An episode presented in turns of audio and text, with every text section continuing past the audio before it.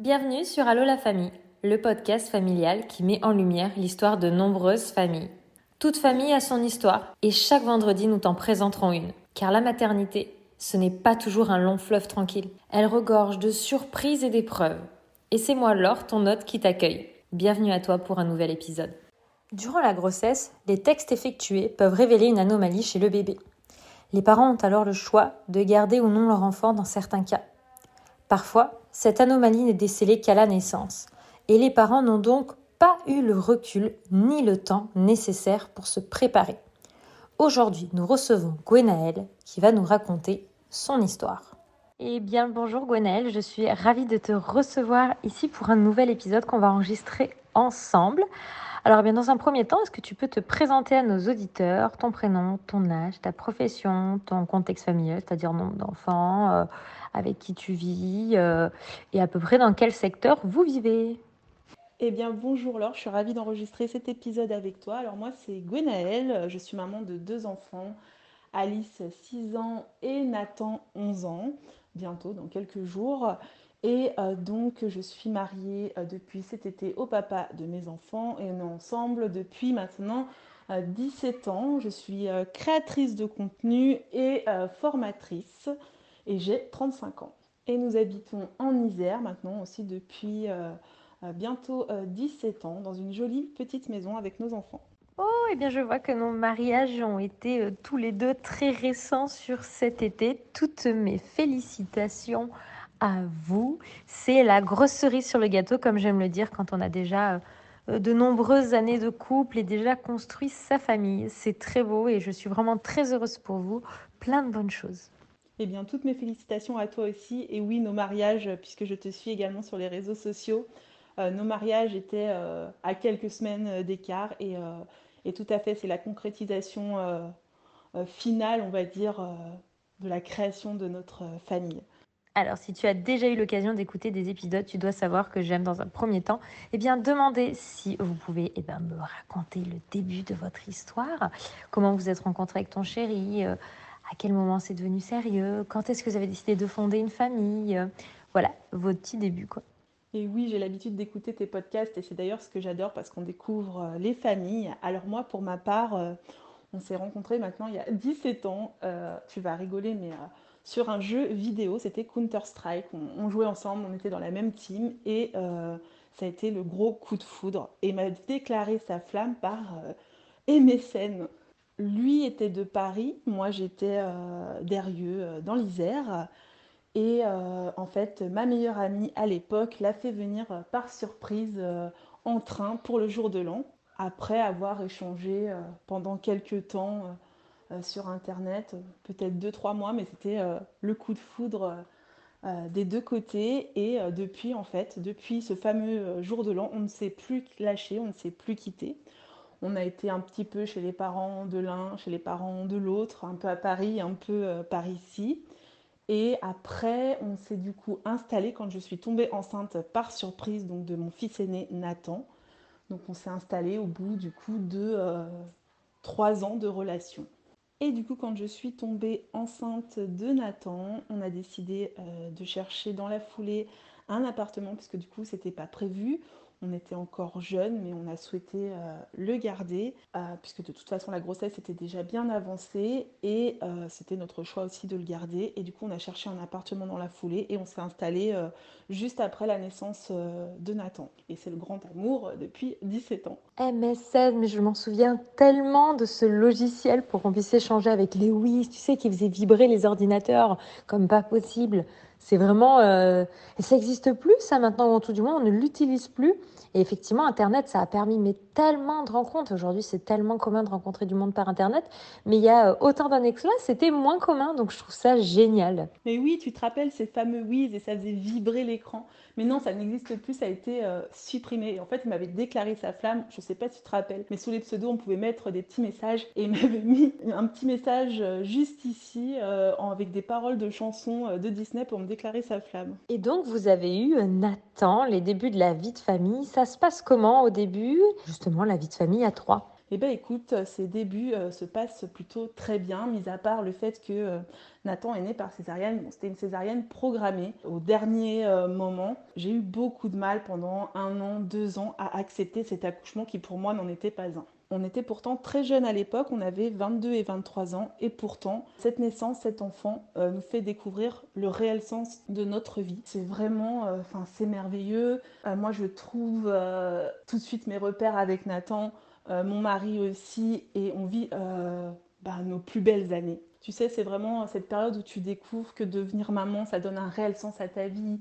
C'est la période où tu découvres vraiment tout ce que tu as à l'intérieur de toi, que tu as peur pour l'avenir de ton enfant. Enfin, ça te chamboule et ça te change euh, totalement. Je décide en plus d'allaiter, de faire du cododo. Mon conjoint, mari maintenant, est d'accord avec ça. Par contre, ce fut un allaitement euh, très compliqué, contrairement à ma fille. Mais euh, je ne lâche pas et je tiens quelques mois et je vis des moments juste fantastiques. Je te rejoins tellement dans le fait que devenir une famille, passer de couple à famille, ça change complètement on passe de bah, d'être centré sur soi et sur son couple au fait que une personne autre que nous devient euh, le centre de notre vie, de nos préoccupations, de notre attention et de notre amour. quoi. C'est vraiment quelque chose de merveilleux. Et du coup, effectivement, même malgré le jeune âge, puisque je te comprends parfaitement, j'ai été maman à 21 ans pour mon premier, donc je sais ce que c'est qu'être maman jeune. Et donc, eh bien, à un moment, vous avez décidé d'agrandir la famille. Alors, comment ça se passe? Euh, Est-ce que c'était aussi une grossesse surprise ou est-ce que là, c'était euh, au programme d'avoir un deuxième enfant et euh, comment ça s'est passé? Alors de base, après Nathan, on aurait voulu avoir un autre enfant deux ans après, parce que je voulais pas trop trop euh, d'écart entre mes enfants, parce que j'ai beaucoup d'écart avec mon frère et ma soeur, et j'avais vraiment envie d'avoir des enfants avec très peu d'écart. Malheureusement, la vie en a décidé autrement. On a appris le handicap euh, de Nathan, qui a une maladie génétique, et du coup, ça va un petit peu euh, chambouler euh, nos plans, notre vie. Ça va être dur à accepter euh, au début. Et on va devoir, du coup, désolé, j'ai un petit peu les larmes qui montent aux yeux, mais passer des analyses génétiques, savoir de quoi Nathan est atteint. Et du coup, ça va décaler un petit peu tous ces projets de bébé de quelques années. Alice, du coup, ne viendra que 5 ans après la naissance de Nathan. On a attendu euh, d'avoir euh, ben, les résultats génétiques. Ensuite, on a attendu que Nathan marche parce qu'il n'a marché que très tard. On a attendu de voir comment ça évoluait. Et après, on s'est décidé du coup de se lancer euh, dans ce deuxième petit bébé. Il y a eu une fausse couche très difficile à, digérer euh, entre temps et ensuite Alice est arrivée. Alors du coup, je me permets de reprendre les éléments dans l'ordre. Tu euh, nous parles du coup d'une maladie pour ton fils. Est-ce que tu pourrais peut-être déjà nous mentionner le nom de la maladie et nous expliquer en quoi elle consiste? Et à partir de quel moment en fait vous avez euh, découvert cette maladie? Est-ce que vous l'avez su euh, qu'après la naissance? Est-ce que vous l'avez euh, ça avait été détecté pendant la grossesse? Est-ce que ça a été détecté beaucoup plus tard? Voilà, est-ce que tu peux un petit peu nous raconter l'histoire de la maladie de ton fils? Oui, tout à fait, avec plaisir, parce qu'en plus c'est une maladie génétique rare et du coup euh, ça me fait plaisir aussi d'en parler. En fait, la maladie de Nathan, on ne l'a pas du tout détectée pendant la grossesse ni pendant ses premiers mois euh, de vie. En fait, c'est quand euh, les premiers apprentissages ont dû arriver qu'on s'est aperçu qu'il y avait quelque chose du coup qui clochait. Il tenait très mal sa tête, il n'arrivait pas à tenir assis, il ne faisait pas de quatre pattes, il avait les yeux qui partaient un petit peu dans tous les sens. Donc on sait au fond de nous, surtout que moi je suis tata de six neveux et nièces.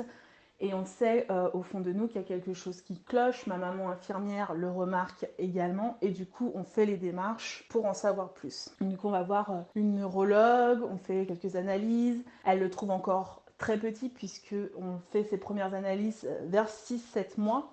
Et elle nous dit qu'il va falloir du coup attendre qu'il ait 9-18 mois pour déjà parler de maladie, de handicap et voir ce qu'on va faire. Elle nous donne déjà un nom qui est le syndrome euh, de Joubert. C'est une maladie génétique rare qui touche euh, du coup euh, le vermis au niveau du cervelet qui est le centre de l'équilibre. C'est un enfant sur 100 000, donc c'est très très rare. À l'époque, ils ont très peu de recul sur cette maladie.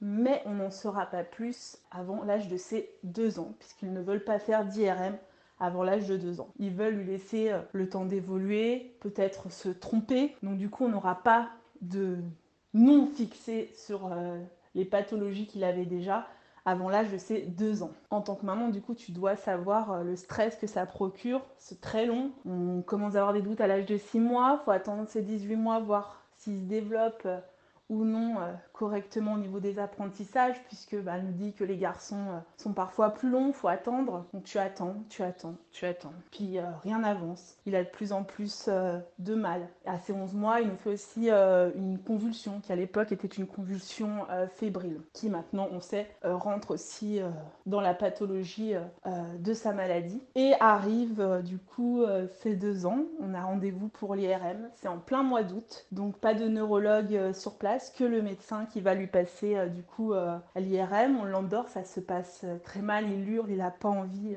d'être endormi. C'est très très difficile de voir son enfant comme ça. Et on nous annonce du coup à la sortie de l'IRM qu'il y a bien la dent de c'est comme ça qu'il l'appelle du coup au niveau du, du, cervelet. Il y a bien la dent de qui représente du coup la maladie génétique, le syndrome de Joubert. On nous donne le papier et on nous dit que la neurologue nous recontactera au mois d'octobre. Donc en attendant, tu cherches, tu regardes des informations sur, euh, sur Internet, tu vois des choses euh, pas possibles, mais en tant que maman, tu as envie d'avoir euh, des réponses. Tu te dis, c'est pas possible, enfin, qu'est-ce que j'ai fait, qu'est-ce que j'ai pas fait, qu'est-ce que j'ai fait de mal pendant ma grossesse? Tu as le sol, quand on t'annonce ça, qui s'effondre sous tes pieds. Tu vois des choses dramatiques, il n'y a pas plus d'informations que ça. Les médecins les pédiatres n'en savent pas plus, tu es obligé d'attendre deux mois pour avoir enfin la neurologue et savoir ce qui se passe réellement. Surtout que quand tu lis sur internet, avant de voir la neurologue, tu vois qu'il y a différentes pathologies dans, ce syndrome, que c'est différents gènes, que ce n'est pas les mêmes atteintes en fonction des gènes euh, touchés. Donc du coup c'est très compliqué, tu ne sais pas, tu te dis que ton fils va peut-être euh, finir sa vie euh, rapidement, euh, qui va peut-être être en fauteuil roulant, qu'il va peut-être euh, du coup devenir aveugle, qui peut avoir des, des, atteintes rénales, pulmonaires, donc tu ne sais pas. On te lâche comme ça avec un diagnostic et on te dit d'attendre. Et pour les parents, je trouve que c'est juste criminel parce que ben, ton cœur de maman, ton cœur de papa se casse quand on t'annonce que ton enfant est malade et que tu ne sais pas ce qu'engendre euh, la maladie. Je peux imaginer comme à chaque étape depuis ces six mois où on t'a demandé d'attendre, d'attendre qu'il grandisse, d'attendre de voir comment les choses évoluent naturellement pour lui, d'attendre d'avoir cette IRM et ensuite d'attendre d'avoir ce rendez-vous avec la neurologue, si j'ai bien compris, c'est une femme. Ça a dû extrêmement euh, être difficile, être long et surtout quand on t'a enfin posé un mot euh, sur sa pathologie et qu'on ne te l'explique pas et qu'on n'explique pas comment ça se passe exactement pour ton enfant, ça a dû être terrible pour vous et une épreuve pour votre couple.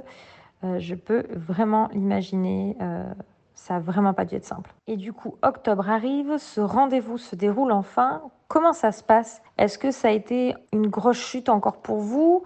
Est-ce que ça a été plutôt révélateur? Vous avez pu enfin comprendre votre enfant et savoir quel parcours et comment vous allez l'accompagner par rapport à, sa pathologie?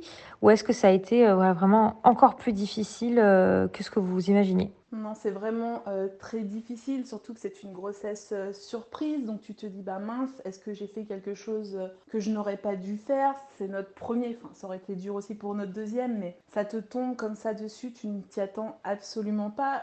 On est jeune, on se dit, bah mince, quel avenir notre fils va avoir, comment ça va se passer, qu'est-ce qui va se passer, qu'est-ce qu'on va devoir mettre en place euh, pour lui. Et puis on n'a pas de réponse, pas de réponse, pas de réponse. Et c'est toujours de l'attente, de l'attente, de l'attente. Et euh, tu ne dors plus, tu as le souffle coupé à chaque euh, seconde. Alors octobre arrive et donc, un stress immense nous envahit de ce qu'on va bien pouvoir nous dire. On rencontre donc sa neurologue à mère-enfant et elle nous explique que oui, Nathan, du coup, est bien atteint euh, d'un syndrome euh, de Joubert, qu'on va devoir faire des analyses de sang euh, sur lui, sur son papa et sur moi-même pour savoir du coup si c'est nous qui sommes porteurs ou s'il a déclenché ça tout seul pendant du coup la grossesse.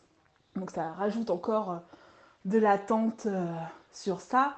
Elle nous explique en quoi consiste le syndrome de Joubert, elle nous dit qu'il n'y a que très peu de recul. À l'époque, il n'y avait que 10 ans de recul. Donc on ne connaît pas d'adultes atteints euh, du syndrome de Joubert. Elle nous dit qu'il y a différents gènes, donc différentes pathologies, que peut-être il marchera, peut-être qu'il ne marchera jamais. On doit attendre euh, ces fameuses analyse de sang. Une neurologue très froide, c'est son métier, elle est là pour nous annoncer ce genre de choses, mais il manque ce petit côté humain, ce petit côté euh, de compassion. Elle a des enfants, elle devrait savoir que ben, quand on t'annonce, c'est son métier, quand on annonce euh, à des parents que leur enfant est malade, c'est difficile et c'est vrai que le rendez-vous est vite terminé. On n'a pas le temps de poser toutes nos questions et d'avoir euh, les réponses. On enchaîne sur les analyses de sang.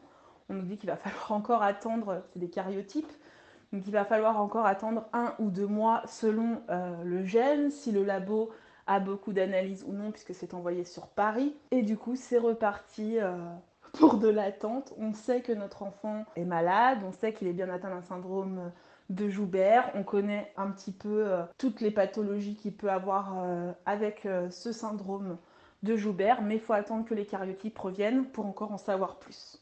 Donc on attend un mois et demi euh, par la suite. Alors, je me permets de poser la question pour que ce soit un peu plus clair quand on ne connaît pas vraiment cette maladie. Du coup, ce cariotype va permettre de savoir quel type de pathologie il a euh, sur cette maladie, puisqu'il y a l'air d'avoir différentes pathologies mises sous euh, le même nom de maladie. Est-ce qu'elle t'avait déjà exposé les possibilités les plus probables pour ton enfant? Est-ce qu'elle t'avait dit que pour le moment, on ne pouvait pas euh, les énoncer? Effectivement, il n'y avait pas encore beaucoup de recul sur la maladie. Et du coup, une fois les résultats arrivés, qu'est-ce qui t'a été dit euh, par la suite? En ce qui nous concerne, nous, du coup, les cariotypes, c'était pour savoir si on était porteur ou non, et si c'était nous, du coup, qui l'avions, euh, du coup, donné à Nathan. Il faut savoir que c'est une chance sur quatre quand les deux parents sont porteurs. Et pour Nathan, du coup, c'était pour savoir effectivement quel gène était atteint et savoir exactement, du coup, euh, l'évolution, les pathologies qu'il allait avoir euh, par la suite, puisqu'en fonction euh, des gènes atteints, tu as différents degrés au niveau de cette maladie. Du coup, lors du rendez-vous, elle nous donne une liste, mais une liste en fait de toutes les pathologies qu'il peut avoir, mais on ne sait pas précisément lesquelles il va avoir tant qu'on euh, n'a pas reçu les résultats du cariotype. On sait euh, qu'il aura des problèmes d'équilibre et de motricité fine. Ça, euh, c'est dans toutes les atteintes de cette maladie, malgré n'importe quel gène modifié mais on ne sait pas s'il aura des chances de marcher un jour, on ne sait pas s'il aura des atteintes pulmonaires, on ne sait pas tout ça à ce moment-là. Du coup, tu as des peut-être, peut-être pas, peut-être qu'il aura ça, peut-être qu'il n'aura pas ça. Faut attendre euh, du coup encore euh, ce cariotype, comme si on n'avait pas eu déjà assez d'attentes.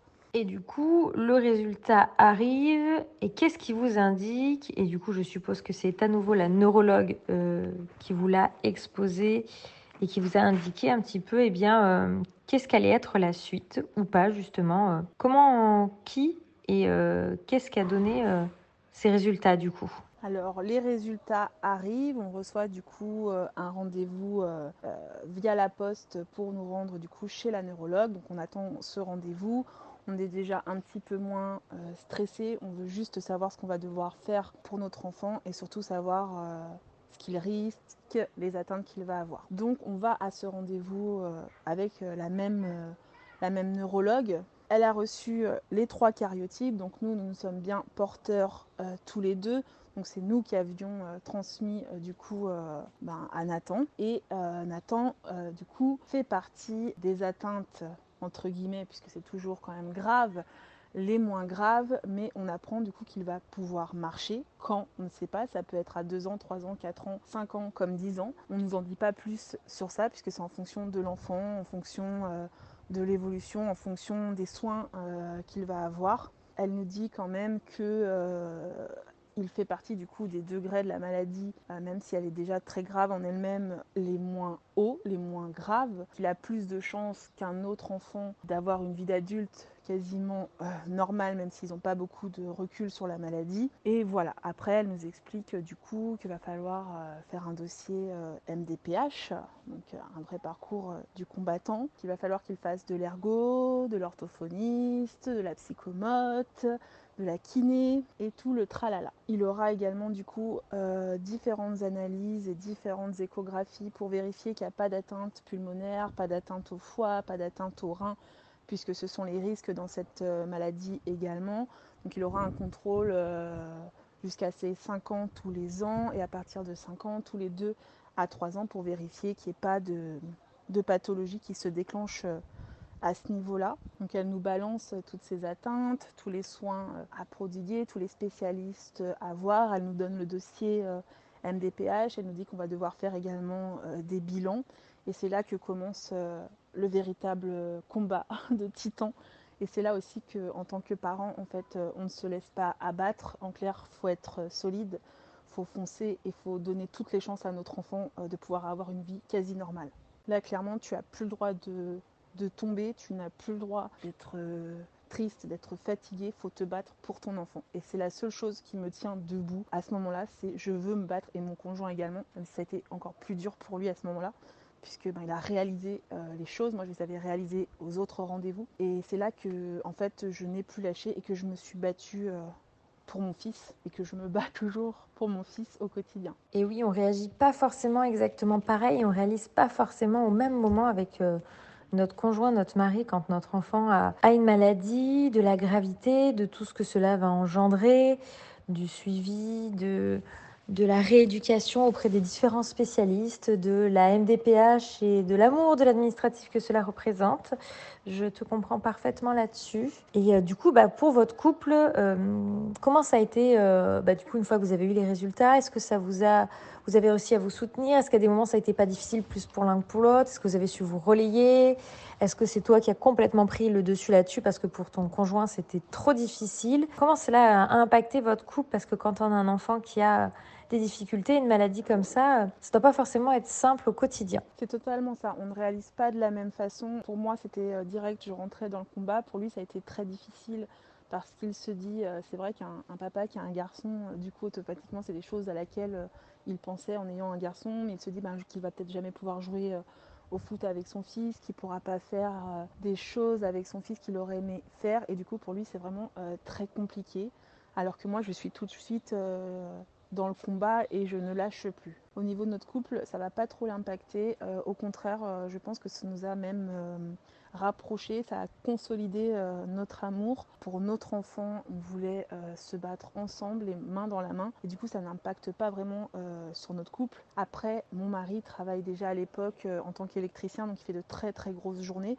Donc c'est moi euh, qui est encore euh, assistante maternelle à cette époque-là, qui prend en main tout et qui m'occupe euh, du coup de tout faire, de gérer les papiers, de gérer les rendez-vous, de trouver les spécialistes et en même temps d'essayer de le rééduquer. Après, il m'aide énormément quand même puisqu'il prend des journées pour m'emmener quand il y a besoin d'aller chez certains spécialistes, quand il y a besoin d'aller faire des bilans, quand il y a besoin d'aller euh, déposer euh, certains euh, documents, puisque moi je n'ai pas le permis et du coup ça me bloque, je ne peux pas aller où je veux comme je veux avec Nathan. Donc du coup il prend quand même des journées pour m'épauler à ce niveau-là. Et c'est ça, tu rentres en fait dans un univers que tu ne connais absolument pas. La MDM, PH, c'est long, c'est compliqué. C'est des tonnes de paperasse. rien n'est simple, rien n'est facile avec le handicap en France, que ce soit trouver des spécialistes, que ce soit avoir des prises en charge, des explications, des réponses, c'est très très compliqué. Et c'est là où c'est le plus difficile euh, pour nous, puisque ben, on n'arrive pas forcément à trouver euh, les bons soignants, les bons spécialistes euh, du premier coup. Et c'est vrai qu'on nous avait également prévenu que ça pouvait être aussi très compliqué pour les couples, que ça pouvait même déchirer un couple. Je reviens là-dessus parce que c'est vraiment très important, je trouve. Mais nous, au contraire, ça nous a consolidé et ça a même augmenté l'amour qu'on avait l'un pour l'autre. C'est vraiment beau quand dans le couple on peut se soutenir, euh, se souder et que ça, que ça nous renforce parce qu'effectivement euh, la vie est faite d'épreuves et quand ça touche euh, nos enfants c'est d'autant plus difficile à, supporter émotionnellement, moralement, ben, en tout point. C'est pas simple. Il y a des jours avec, il y a des jours sans. Et du coup savoir qu'on peut compter sur l'autre, que ça, ça ne joue en rien sur notre couple et qu'au contraire, comme tu dis, ça le renforce. C'est vraiment, c'est vraiment génial et c'est une vraie richesse du coup. C'est exactement ça, c'est une vraie richesse et ça apporte énormément puisque l'enfant a besoin en plus d'avoir euh, ses deux parents et dans certains cas, tu as des papas ben, qui n'acceptent pas et qui partent euh, ou des mamans qui partent et, c'est encore plus triste pour l'enfant puisque dans ce moment-là, en fait, il a besoin de ses deux parents en mode euh, guerrier. Du coup, c'est hyper important et j'ai eu peur pour mon couple, il a eu peur aussi pour notre couple et on n'a jamais lâché, même s'il y a eu des moments plus facile et des moments plus difficiles que d'autres, euh, on a toujours été euh, main dans la main. Alors, dis-moi si je me trompe, mais il me semble que tu m'as dit que Nathan, maintenant, il a 11 ans. J'espère que je ne dis pas de bêtises et que ma mémoire est bonne. J'ai des petits soucis avec euh, la mémoire en ce moment, donc pardonne-moi si je me suis légèrement trompée sur l'âge de ton fils. Comment ont évolué les choses depuis Tu me dis que c'était pas toujours simple de trouver le spécialiste. Est-ce qu'aujourd'hui, du coup, il a une prise en charge eh bien, adéquate? Est-ce qu'il il a pu est-ce qu'il marche comment, ça se passe maintenant? Comment il a grandi? Et, euh, après, on reviendra sur euh, bah, avoir un deuxième enfant quand on a un premier eh bien, qui, a, euh, qui a déjà un handicap. Et apparemment, comme tu me disais, c'est génétique. Vous êtes porteur. Du coup, j'imagine que cela a dû être une source d'angoisse, peut-être de stress, de pouvoir donner cette maladie à un deuxième enfant.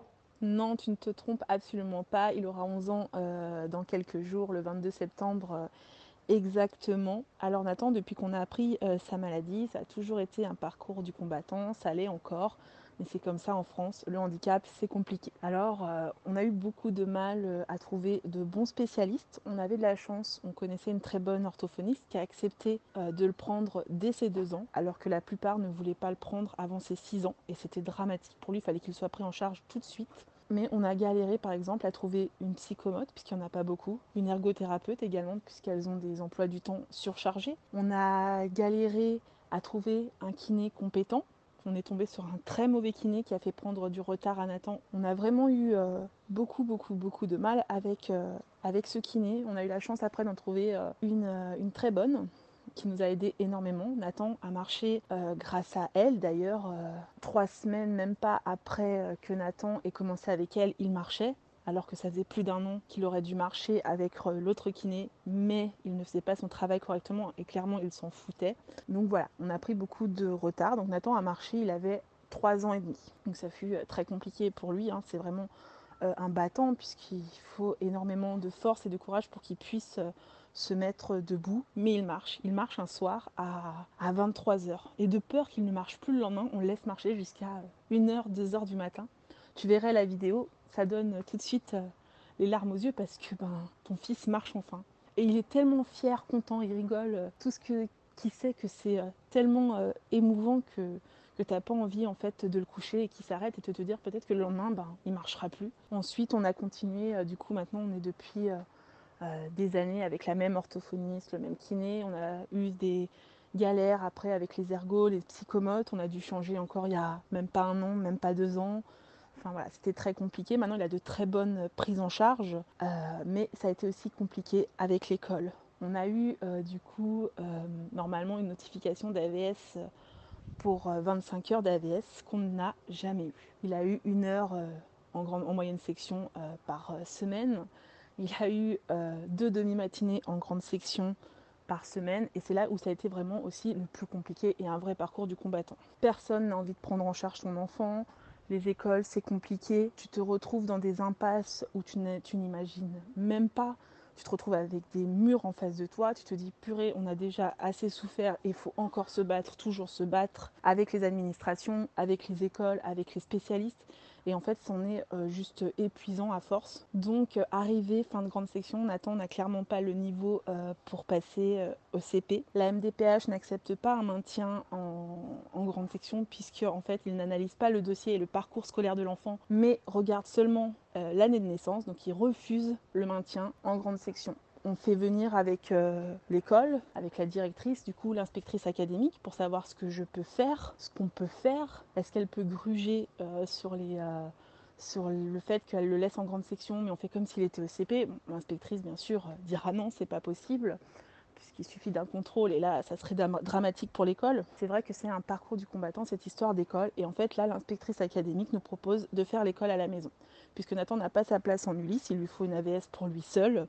En IME c'est hors de question et même la neurologue nous l'avait bien euh, dit et insisté sur le fait que Nathan devait suivre un cursus scolaire tout à fait normal et ne pas aller en IME puisque ça serait euh, clairement le retarder dans ses apprentissages et que ce n'était pas un endroit pour lui. Et moi, c'était hors de question pour moi de mettre mon fils en IME.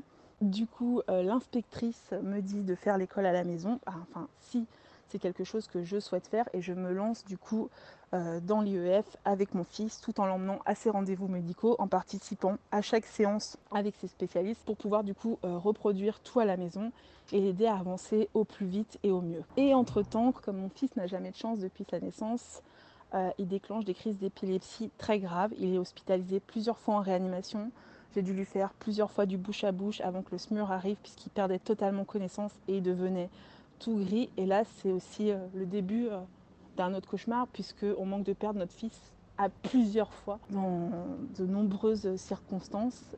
il est hospitalisé régulièrement en réa et du coup il prend encore du retard au niveau scolaire puisqu'une crise d'épilepsie le fatigue énormément. Alors bien sûr là je t'ai fait un résumé de l'histoire parce que sinon ça prendrait des heures et des heures à tout expliquer sur toutes les galères qu'on a pu avoir. Mais entre guillemets voilà de, ces deux ans à ces 11 ans on a eu euh, beaucoup de batailles, beaucoup de combats beaucoup de déceptions, beaucoup de, moments euh, difficiles et l'épilepsie euh, vraiment a encore plus chamboulé euh, notre vie et on a eu très très peur de perdre notre fils à de multiples reprises. Quelle force d'être passé à, l'enseignement à la maison. Comment ça se passe du coup malgré justement ces, crises d'épilepsie qui, mon ont dû vous faire terriblement peur. Je crois qu'il n'y a rien de pire que d'imaginer et de perdre un enfant. Euh, est-ce qu'il existe quelque chose pour euh, euh, réduire les crises, qu'il y en ait moins souvent ou que ça se calme, je ne sais pas, d'un point de vue médicamenteux ou autre? Ou est-ce que ça fait vraiment maintenant partie intégrante de votre quotidien et que tu as appris à toi et ton mari à mieux gérer et apprivoiser et appréhender ces crises d'épilepsie oui, c'est l'horreur de voir euh, son fils euh, devenir gris, c'est l'horreur euh, de devoir lui faire du bouche à bouche et c'est très très difficile. Nathan aura par la suite plusieurs traitements, des traitements qui ont été efficaces, des traitements qui n'ont pas été efficaces. Il a été également sous des où il a après du coup eu une atteinte au foie, du coup il ne pouvait plus être sous des puisque son foie ne supportait plus la dépakine. On est passé à d'autres traitements mais qui ne fonctionnaient pas puisqu'il faisait plus de 10 crises par jour. Ensuite, on est passé à un autre traitement qu'il a maintenant depuis quelques années. Euh, Nathan ne faisait plus trop de crises. Et suite au décès soudain de ma maman, ça lui a fait comme un choc quand on lui a annoncé. Et du coup, son épilepsie est devenue euh, à nouveau instable. dû à ce choc malgré le traitement. Alors on a également du bucolam à lui donner, c'est un peu comme du Valium mais qu'on injecte dans, les joues et c'est censé stopper les crises quand elles sont euh, trop longue, qu'elle dépasse euh, les 5 minutes. On est formé, on connaît euh, les gestes. Après, si ça devient trop long ou que le traitement ne calme pas la crise, bien sûr, il faut appeler le SMUR et partir de toute urgence à l'hôpital puisque ça peut être très grave. Donc son épilepsie devient instable pendant bien 3 à 4 ans. Je touche du bois, ça va faire un an qu'il n'a pas fait de crise. Un an où on vit un peu plus sereinement mais où je ne dors que sur une oreille puisque ben, c'est sournois l'épilepsie et ça peut revenir euh, à tout moment. on se dit, euh, moins il en fait, plus ça se trouve la prochaine crise sera forte. Donc on ne dort jamais sur ces euh, ces deux oreilles, on n'est jamais serein, on se dit que ça peut arriver à tout moment. En ce qui concerne l'école à la maison, c'est une véritable révélation. Ça se passe très bien avec Nathan. Nathan évolue beaucoup plus vite, il a plus de temps, donc plus de séances également euh, avec ses orthophonistes. Je peux adapter euh, tous les apprentissages à sa pathologie puisque Nathan, à l'heure actuelle, n'est toujours pas non plus dans l'écrit ni réellement euh, dans la lecture puisqu'il a beaucoup de problèmes de motricité fine. Pour lui, tenir un crayon, c'est très compliqué. Il se fatigue très rapidement. lire, ça lui demande énormément aussi de concentration, puisque ça, dans sa maladie, il y a également des troubles de l'articulation, donc c'est très compliqué, mais on s'adapte, on cherche, euh, on cherche des idées, on innove, on transforme des jeux de société euh, pour que ça soit adapté euh, à ses capacités. Et c'est une vraie révélation, puisque ben, du coup, tu trouves d'autres forces en toi tu écoutes aussi les spécialistes, tu mets en place les choses et tu avances. Du coup, de cette façon, d'année en année, Nathan évolue de plus en plus avec l'école à la maison. Ça se passe très bien. Sa sœur la rejoint au moment du premier confinement. Donc ils font l'école à la maison tous les deux et ça se passe à merveille puisque sa sœur le pousse encore plus. Du coup, ça le motive encore plus à travailler puisqu'il n'est plus tout seul. Il n'a plus la fatigue non plus des trajets scolaires. Il n'a plus les microbes que sa sœur pouvait ramener et euh, qui du coup l'envoyait un petit peu à l'hôpital en réanimation, puisqu'il faut savoir que Nathan, un moindre rhume lui déclenche des crises d'épilepsie et l'envoie en réanimation. Donc on fait très attention à tout ça, on fait très attention aussi également à ce fichu virus qui nous pourrit la vie depuis maintenant presque deux ans, parce que pour Nathan ça pourrait être dramatique. Du coup on fait l'école à la maison, ça se passe bien, on met des choses en place. Nathan évolue à son rythme, doucement certainement, mais à son rythme et il est heureux, il est épanoui et il avance. Et euh, pour nous parents, pour moi maman du coup qui instruit euh, son enfant, qui instruit ses deux enfants, c'est une grande fierté que de le voir avancer grâce à moi. Et en plus, la force de l'école à la maison, c'est que ça lui permet, euh, ben, quand il est trop fatigué, de se reposer, quand il est malade, et ben, de travailler à un autre moment. Et c'est vraiment ce qui l'aide depuis maintenant 5 ans qu'il est scolarisé à la maison. Ça, l'aide énormément. Il n'a jamais autant évolué et d'ailleurs euh, la neurologue, ses spécialistes le reconnaissent également. Depuis qu'il est scolarisé à la maison, il évolue euh, en permanence. Cette année, il a commencé de rentrer un petit peu dans la lecture et c'était euh, mon objectif de fin d'année scolaire pour lui. Et c'était un réel plaisir puisqu'il lit quelques mots, il va lire papa, maman en lettres bâton. Mais la fierté de l'entendre lire, la fierté de dire ah ça y est, on commence un petit peu d'avancer, c'est juste, euh, tu dois le savoir en tant que maman, c'est juste, euh, juste formidable, c'est juste énorme en fait. Chaque petit euh, geste, chaque petite avancée, c'est juste épatant et pour nos cœurs de parents, c'est formidable. Après, c'est sûr que ça demande de l'énergie, un temps euh, énorme pour euh, faire l'école à la maison, pour s'adapter à Nathan, pour chercher ce qui lui convient ou non entre les rendez-vous, l'école à la maison et notre vie, euh, notre vie de couple et puis ma vie de maman entrepreneur, ça demande beaucoup de temps, beaucoup d'énergie on a tendance du coup à s'oublier un peu en tant que femme, mon conjoint en tant qu'homme, on fait passer euh, nos enfants avant, mais euh, pour l'instant en fait on ne pense pas à autre chose puisque le principal c'est que Nathan avance, que sa sœur avance, que les deux aillent bien. La liste n'a aucune pathologie, mais que les deux aillent bien et que ça se passe bien pour Nathan. On pensera à nous euh, un peu plus tard. Puis c'est dans ces moments-là aussi où tu vois quelles sont les personnes qui vont rester, qui vont t'aider, qui vont t'épauler et tu fais rapidement euh, le tri dans ta vie, puisque euh, quand tu annonces un handicap, tu as l'impression que c'est contagieux, que, c'est c'est horrible, que du coup les gens n'ont plus envie euh, d'être à tes côtés. Et c'est ça qu'il y a de plus triste, je trouve, dans, dans la vie des parents et d'un enfant avec un handicap. Eh bien, je pense que tu le sais, mais tu peux être incroyablement fier de toi et de tout ce que tu accomplis, et bien sûr en duo avec ton mari. Euh, pour tes enfants, pour euh, ton fils. Et euh, c'est super. Je touche du bois moi aussi, que ça continue pour le fait qu'il n'ait plus de crise d'épilepsie pour le moment. félicitations à lui pour tous ses progrès et à le travail que toi tu accomplis avec lui ainsi que toute l'équipe pluridisciplinaire qui l'encadre.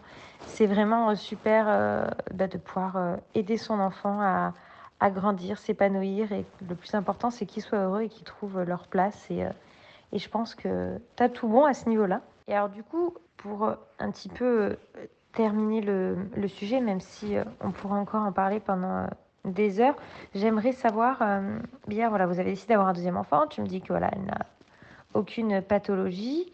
Est-ce que vous avez dû faire des examens? Comment ça s'est passé pour avoir un deuxième enfant quand on sait que la maladie, vous pouvez vous la transmettre du coup? Exactement, c'est un sujet sur lequel on pourrait échanger des heures puisqu'il y en a il y a énormément de choses à, raconter euh, dessus, mais il faut bien au moment euh, clôturer euh, le sujet. Alors pour Alice, donc oui, quand on a quand Nathan a marché, après on s'est très vite décidé à faire notre, notre deuxième enfant. Donc il y a eu la fausse couche, une fausse couche en tout début de grossesse à cinq semaines euh, à peine. Et ensuite, on a réussi, euh, du coup, euh, bah, j'ai réussi à tomber enceinte au bout de six mois après la fausse couche d'Alice.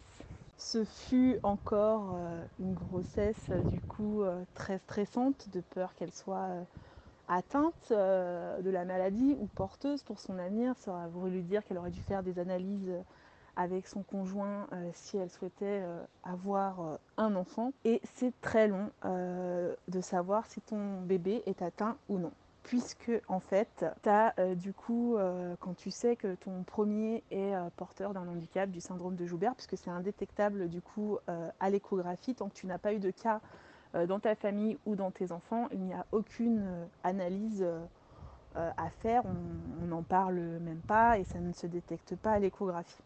Donc du coup, on a pour chaque grossesse, nouvelle grossesse, on a un prélèvement de villosité coriale à faire. C'est un petit peu comme une amyosynthèse avec les mêmes risques, risque de fausse couche et, tout le, et tout le tralala. Donc ce prélèvement ne se fait pas avant ton quatrième mois de grossesse. Euh, donc tu as déjà eu le temps de t'attacher un petit peu euh, à ton bébé, tout en te disant bah, il ne faut pas que tu t'attaches trop puisque euh, bah, ton enfant peut être malade. On était passé devant une commission pour avoir l'accord de ce prélèvement et pouvoir faire un avortement thérapeutique si jamais mon bébé était porteur. Ça m'aurait brisé, vraiment. Si elle avait été malade, ça m'aurait brisé de devoir avorter de mon bébé.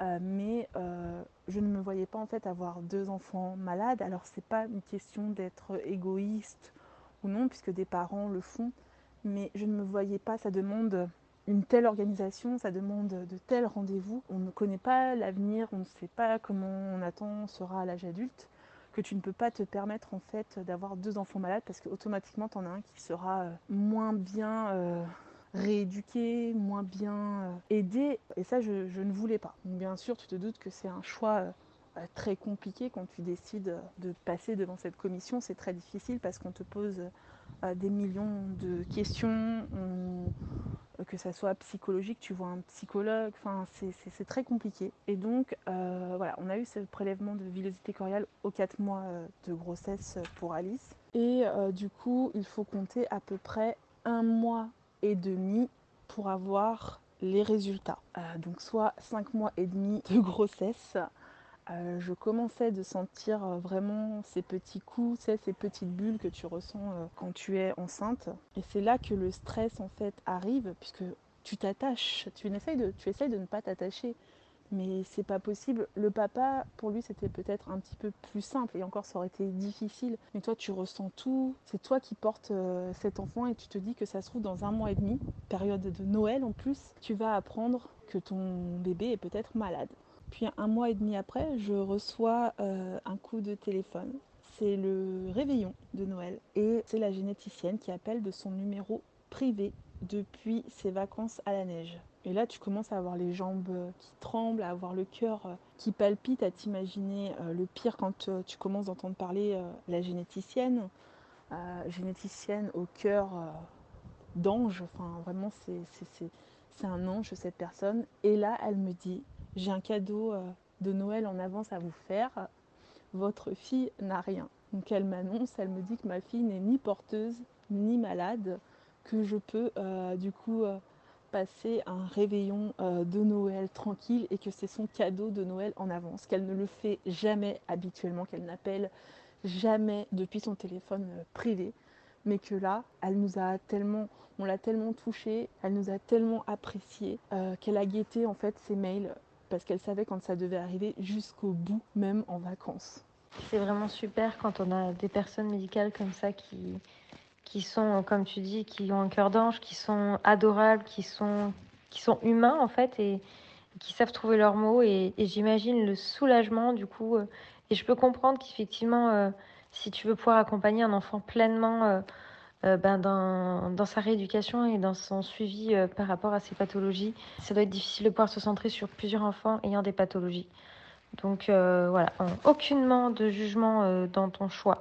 Ça peut s'entendre parfaitement et du coup, quelle merveilleuse nouvelle euh, que de savoir que eh bien, ta seconde eh bien, n'était ni porteuse ni malade. Donc ça veut dire que le jour où elle envisagera d'avoir des enfants, elle n'aura pas eh bien, cette angoisse-là de se dire qu'elle pourrait avoir un enfant malade. En tout cas, ça ne serait pas de cette maladie-là. Donc euh, c'était une, belle nouvelle pour, euh, pour les fêtes de fin d'année. Et du coup, eh bien, pour terminer euh, notre échange, j'aimerais savoir si tu avais un message à faire passer tout simplement auprès des personnes qui nous écoutent. C'est exactement ça. Après notre parcours, ça fait du bien du coup de tomber sur une personne à l'écoute, une personne qui a entendu notre souffrance et d'avoir ce merveilleux cadeau de Noël, d'où le prénom Alice. C'est ma petite merveille. Euh, et, du coup, c'était l'un de, nos plus beaux cadeaux. Et tu aurais vu Nathan euh, à la naissance de sa sœur, il avait des étoiles dans les yeux et ça ne lui a fait que du bien. Le message que j'aurais à passer, c'est surtout si vous avez des personnes dans votre entourage, des personnes qui ont des enfants avec des handicaps, des personnes qui apprennent que leur enfant est malade, que ce soit une maladie génétique ou une autre, un autre type de maladie, surtout ne le laissez pas tomber, puisque pour les parents, c'est très difficile, vraiment très difficile de se retrouver euh, seul, euh, pas accompagné, pas épaulé. Donc euh, restez avec ces parents qui apprennent, qui apprennent cette maladie, épaulez-les. Alors c'est sûr, vous ne pouvez pas prendre tous les mots du monde, mais rien que des fois aller garder un petit peu l'enfant pour que les parents puissent se retrouver tous les deux, leur préparer euh, un petit repas, leur demander s'ils ont besoin d'être soulagés pour quelques rendez-vous. C'est hyper important. Et le dernier message que j'aimerais passer, puisque c'est vraiment important, et nous c'est ce qui nous a le plus blessés, quand ils voient des enfants euh, pleurer, crier, faire des crises de nerfs, ce n'est pas forcément des caprices, ce n'est pas forcément... Euh, que des enfants mal élevés, ça peut être des enfants porteurs de handicap, ça peut être des enfants euh, avec euh, d'autres types de pathologies. Alors ne regardez pas méchamment, ne soufflez pas, ne râlez pas. Au contraire, ben, au pire, allez vers le parent, demandez-lui s'il a besoin d'aide ou alors lancez juste un petit sourire à la maman ou au papa qui est avec cet enfant, puisque ça fera vraiment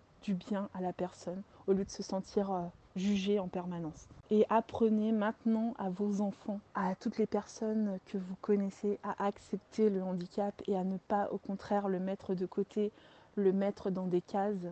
Puisque maintenant en 2021, il faudrait que le handicap soit bien mieux vu, bien plus aidé et que les parents soient bien plus euh, accompagnés, que ça soit bien sûr par les, spécialistes mais aussi euh, par les personnes que l'on peut croiser par leur entourage.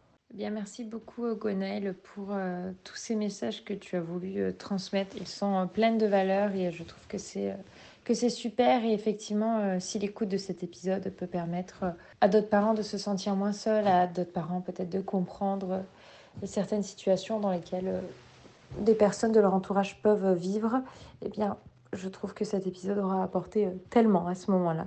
Merci beaucoup pour ton histoire, pour ton temps accordé et peut-être à bientôt euh, dans un nouvel épisode. Je voulais aussi te dire un grand merci euh, de m'avoir invité euh, sur ce podcast, un grand merci de m'avoir écouté, d'avoir été si gentille, si bienveillante avec notre histoire. Merci à toi de diffuser notre histoire qui aidera peut-être d'autres parents, d'autres parents d'enfants atteints du syndrome de Joubert ou d'autres maladies. Et j'ai passé vraiment un excellent moment à tes côtés. Et si un jour on doit refaire un podcast euh, ensemble, euh, un autre épisode, j'en serais euh, totalement ravie. Merci Laure pour, pour ce que tu fais, pour ce que tu as mis en place, puisque ça va apporter énormément à beaucoup de parents qui te suivent.